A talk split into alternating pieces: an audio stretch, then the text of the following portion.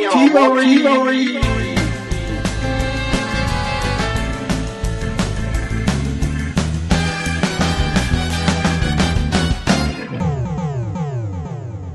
Buongiorno e bentornati al Big Gnomo Theory. Che cos'è il Big Gnomo Theory? Sicuramente molti di voi lo sanno. Per chi non lo sa ancora, invece, è un podcast sulle serie TV, in cui io parlo delle serie che ho visto recentemente o più indietro.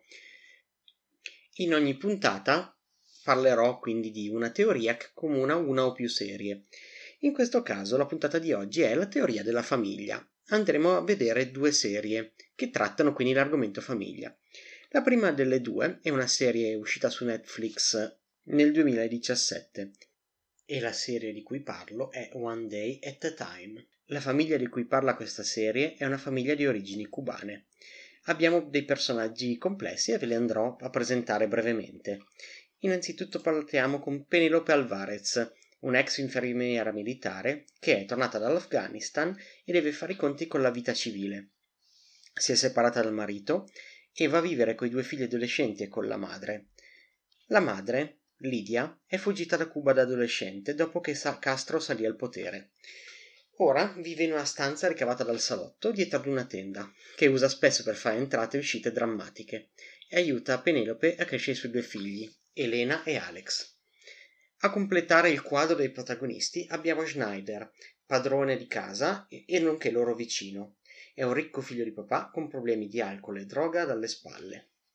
Già da questa piccola descrizione che vi ho fatto potete capire che verranno affrontate tante tematiche, eh, da, partendo da quelle più tipiche di rapporto con i genitori, i problemi de- de- dell'adolescenza, il gap generazionale, fino ad arrivare a disturbo stress post-traumatico. Penelope è, ex, è un ex soldato comunque. Eh, è una serie ambientata nel presente, quindi parleranno anche delle vicende politiche americane, quindi all'era Trump e il razzismo crescente legato alla sua amministrazione, all'omofobia, alla, alla intolleranza che sono costretti anche a subire, eh, nonostante siano americani, avendo la pelle di colore diverso. Inoltre si parlerà di temi come droga e depressione. A mio parere è, è raro trovare una combinazione così ben fatta di momenti di riflessione, momenti commoventi e risate. Nella prima puntata, ad esempio, possiamo già vedere qualcosa, qualcuno di questi temi. Elena rifiuta di festeggiare la sua quincenera, la sua festa per i 15 anni, perché la ritiene una festa misogina, retrograda e degradante. Invece, Penelope affronta i suoi problemi legati al ritorno a vita civile e al suo divorzio e si rifiuta di prendere gli antidepressivi che gli erano stati prescritti perché sua madre potrebbe pensare male di lei facendolo. Ci sono stati molti momenti che mi sono piaciuti in questa serie che coinvolgono tutti i personaggi.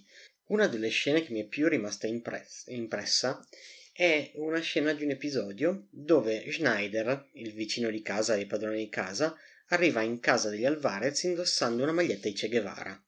Questo scatena una reazione negativa immediata in tutta la famiglia lascia- facendomi scoprire che per i cubani che sono dovuti scappare da Castro, la figura di Che Guevara non ha lo stesso significato che viene dato da noi occidentali. Questa serie è il remake di un'omonima serie degli anni 70, in cui una madre divorziata cambiava città per andare a vivere con le figlie. Netflix quindi ha ripreso il concetto di base e l'ha modernizzato facendo un ottimo lavoro. Non, ho, non ci sono forzature, non c'è eh, quel voler assolutamente rifare qualcosa, ci sta raccontando la vita di persone normali con i loro normali problemi. E questo effettivamente è un qualcosa che, per cui vi consiglio di guardare questa serie. Al momento sono state fatte quattro stagioni, la quarta è ancora inedita in Italia le potete trovare su Netflix le prime tre. La seconda serie di cui parlo oggi è un gioiellino uscito nel 2016 che ha letteralmente aperto i cuori di mezzo mondo. Stiamo parlando di This Is Us. La famiglia è il tema centrale in This Is Us, ancora più che in One Day at a Time. Vi presento brevemente anche qui i personaggi perché sono il cuore della vicenda. Allora, Inizialmente vediamo nella prima puntata il giorno del 36esimo compleanno di quattro persone, quindi tutte persone che compiono gli anni lo stesso giorno. Jack è con sua moglie Rebecca, che è incinta di tre gemelli. Le si rompono le acque improvvisamente e devono correre in ospedale. Nel frattempo, Kevin è un attore di sitcom. Eh, fa l'attore nella sitcom Il Tato, eh, ruolo che lo fa sentire insicuro e sprecato perché non riesce a mettere in risalto le sue doti recitative, ma è lì soltanto per il suo bell'aspetto. Kate, invece, affronta i suoi problemi di peso partecipando a gruppi di supporto e seguendo diete molto rigide. Randall, invece, riceve finalmente notizie da un investigatore privato che è riuscito a ritrovare il suo padre biologico. Queste quattro persone, quattro adulti, da cosa sono legate? Beh, innanzitutto dal loro cognome. Tutti quanti si chiamano Pearson. Kevin e Kate sono gemelli, Randall è il loro fratello adottivo e Jack è il loro padre. Quindi, come potete già capire, stiamo vedendo una serie che si dipana in un arco temporale abbastanza elevato.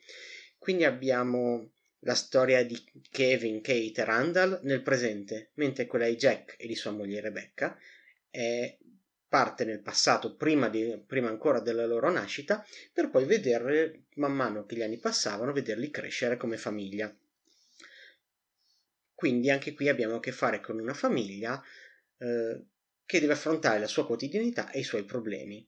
Ma cos'è che la rende così speciale? Perché se ne è parlata tanto e tante persone l'hanno vista? Perché innanzitutto è scritta stupendamente e gli attori sono ottimi. Eh, per esempio, Jack è interpretato da Milo Ventimiglia. Eh, Randall è Sterling K. Brown, attore che avete visto sicuramente in moltissime opere. Poi abbiamo Christy Metz, Justin Harley e Mandy Moore eh, che ognuno di loro ci dà un'interpretazione fantastica del personaggio, c'è un'immedesimazione incredibile. La sceneggiatura, come vi dicevo, è bella, appassionante e scorrevole e dopo ogni puntata avrete la curiosità di vedere cosa succede ancora ai Pearson. È una colonna sonora strepitosa vi garantisco che è una serie che guarderete e vi farà piangere quasi in ogni puntata. L'emozione che riescono a mettere, unita a una colonna sonora ottimamente scelta, vi entrerà proprio nel cuore. Attualmente This Is Us è composta da 5 stagioni. La quinta è proprio appena iniziata, è iniziata a fine ottobre. Potete trovarla le prime quattro stagioni su Amazon Prime Video, mentre la quinta è un'esclusiva Sky al momento, quindi tra Sky e Now TV potrete vederla. Una curiosità è che in Italia sono stati acquistati i diritti per fare un remake italiano chiamato Noi. Io sono abbastanza dubbioso sulla qualità di una serie italiana che tratta questi temi, però non è detto, prima o poi potranno anche riuscire a sorprendermi con qualcosa di qualità. Ovviamente di serie con il tema della famiglia come tema principale ce ne sono moltissime. Mm, così su due piedi posso dirvi Parenthood o Modern Family per rimanere sulle comedy e ognuna tratta il tema in modo diverso. La cosa fantastica di questa tematica è proprio questa. Abbiamo a disposizione un'infinità di esempi di famiglie diverse con i loro problemi che nella quotidianità possono anche assomigliarsi un po' tutti, ma ogni famiglia lo risolve in modo diverso e con una verve diversa. Quindi per oggi è tutto, noi ci sentiamo alla prossima serie.